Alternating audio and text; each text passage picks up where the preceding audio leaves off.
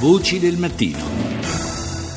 E parliamo adesso di eh, internet, social network, insomma un po' di tutto di più con Guido Scorza, avvocato docente di diritto delle nuove tecnologie alla Facoltà di Giurisprudenza dell'Università di Bologna. Buongiorno intanto professore. Buongiorno, grazie per l'invito. Allora, sulla protezione della privacy degli utenti sembra giocarsi il futuro di Apple, Facebook, Google, ma andiamo con ordine, specie dopo la decisione della polizia brasiliana di arrestare Diego Jodan, il vicepresidente di Facebook per l'America Latina, poi è stato rilasciato quasi immediatamente a San Paolo. Ma perché? Perché ehm, è stato disposto un mandato da un giudice nel nord-est del Brasile, il motivo secondo gli agenti è stata la mancanza di collaborazione di Facebook Facebook in indagini aventi su uh, messaggi WhatsApp appunto che eh, appartiene alla piattaforma sociale di, social di Mark Zuckerberg, insomma per eh, una questione legata a dei narcotrafficanti in poche parole. Eh, ma non è il solo caso, eh, ricordiamo anche la battaglia scatenata dall'FBI non contro un social network ma contro un colosso come Apple ehm, che ha chiesto appunto di scardinare l'FBI, Apple, il sistema di sicurezza che protegge l'iPhone di uno degli stragisti di San Bernardino. Finora Apple si è opposta con successo. Insomma, privacy, internet, nuove tecnologie, social network è un, insomma, un terreno molto minato. Sì, lo, lo è e siamo al crocevia almeno di due diritti eh, fondamentali, cioè c'è quello alla sicurezza interna ed internazionale in una stagione straordinariamente eh, turbolenta e c'è quello alla privacy. Eh, si affacciano sulla stessa piazza che si chiama internet, l'uno da una parte e l'altro evidentemente da quella contrapposta, eh, in una dimensione nella quale naturalmente governi, forze dell'ordine, magistratura eh, hanno ed ha ragione da un punto di vista sostanziale la eh, certezza che sempre più informazioni preziose per eh, sventare attentati o assicurare alla giustizia questo o quel eh, criminale circolino su internet piuttosto che eh, siano conservati nei nostri dispositivi e allo stesso tempo tutti abbiamo la eh, consapevolezza che come dire, aprire le porte a queste forme di eh, controllo più o meno eh, generalizzato ed indiscriminato su ciò, su ciò, che circola nella rete o sui nostri eh, dispositivi significa naturalmente minacciare in maniera importante eh, la privacy dei eh, cittadini, a cominciare ovviamente da quelli che con questi eh, fenomeni criminali non hanno niente a che vedere. Ora,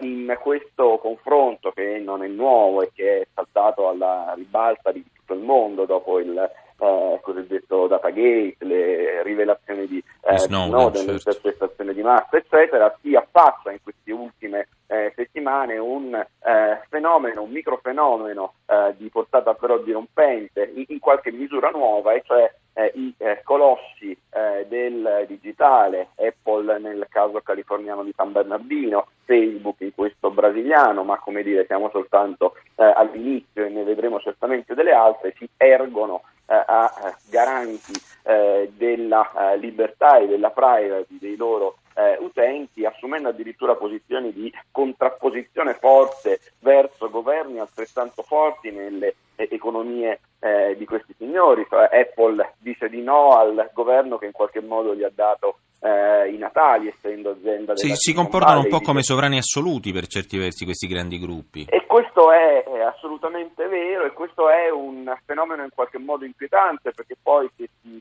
sfogliano le cronache degli ultimi giorni è, è facile naturalmente scorgere eh, tra le righe di, di, di, chiunque si sia occupato di questi temi una sorta di eh, plauso, approvazione eh, verso l'azione eh,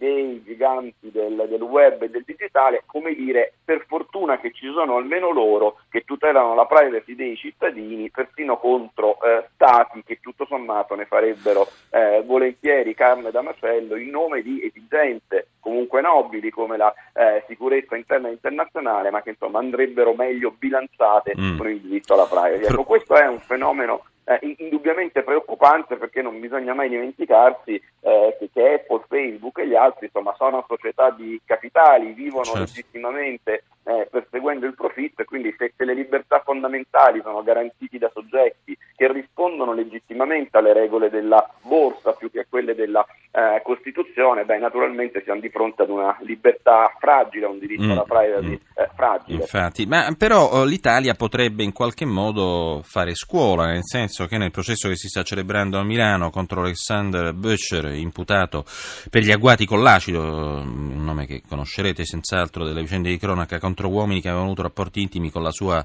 amante Martina Levato, ebbene anche Böttcher aveva un iPhone, un iPhone 5 che gli è stato sequestrato al momento dell'arresto alla fine del dicembre 2014 e si è sempre rifiutato di rivelare il PIN per sbloccare quel telefono. Il consulente del Tribunale di Milano ha però appena depositato un hard disk che contiene tutti i dati, le chat, le foto, i video che erano contenuti in quel cellulare, questo perché si è rivolto a una società israeliana, il consulente del Tribunale che ha eh, elaborato diciamo, un software in grado di sbloccare e violare il muro di Apple. Alla fine farà, si farà così? Questa è un po' una soluzione inevitabile? Diciamo che questa è una notizia che se da un lato ci dice che le forze dell'ordine in alcuni casi, ora eh, il, l'iPhone in questione sembra fosse protetto da misure di sicurezza diverse rispetto a quelle eh, delle quali... Sì, di San Bernardino, in, dell'attentato eh, di San Bernardino. In, in, in California, però eh, diciamo, se, se, da un lato um, questa notizia eh, ci dice che in qualche modo le forze dell'ordine possono fare a meno, almeno in taluni casi, dell'interlocuzione con eh, i, i, produttori di questi dispositivi piuttosto che con i giganti del web, dall'altra parte è o, è o, è per taluni aspetti addirittura inquietante perché in realtà quello che poi viene fuori è che manca un principio eh, scritto e scolpito in una norma di legge che dice a prescindere dal come, cioè a prescindere che attraverso la società israeliana o la collaborazione eh, di Apple ci sono ca- dei casi nei quali le forze dell'ordine possono accedere a quei dati e dei casi qua- nei quali eh, non possono accedere a quei dati. Ecco, sembra eh, una um, giustizia come dire, molto sostanziale e, e, poco di, e, poco di, principio, in cui l'FBI eh, chiede ad un giudice di ottenere un ordine, ma Apple dice no, e, quei dati di un attentatore, eh, di un eh, crimine con ricadute internazionali importanti, terroristico, certo. restano segretati per sempre e a casa nostra, non che non fosse cosa o vicenda grave, viceversa le forze dell'ordine mettono le mani sui dati di un fenomeno di cronaca nera assolutamente eh, brutale, ma insomma lontano anni luce naturalmente eh, sulla bilancia dal fenomeno eh, terroristico eh, del quale si sta occupando la giustizia americana. Ecco, quello che manca all'appello eh, è, è, proprio un quadro di eh, regole, probabilmente di livello addirittura costituzionale, perché parliamo certamente di diritti, diritti, fondamentali, uguali ovunque nel mondo,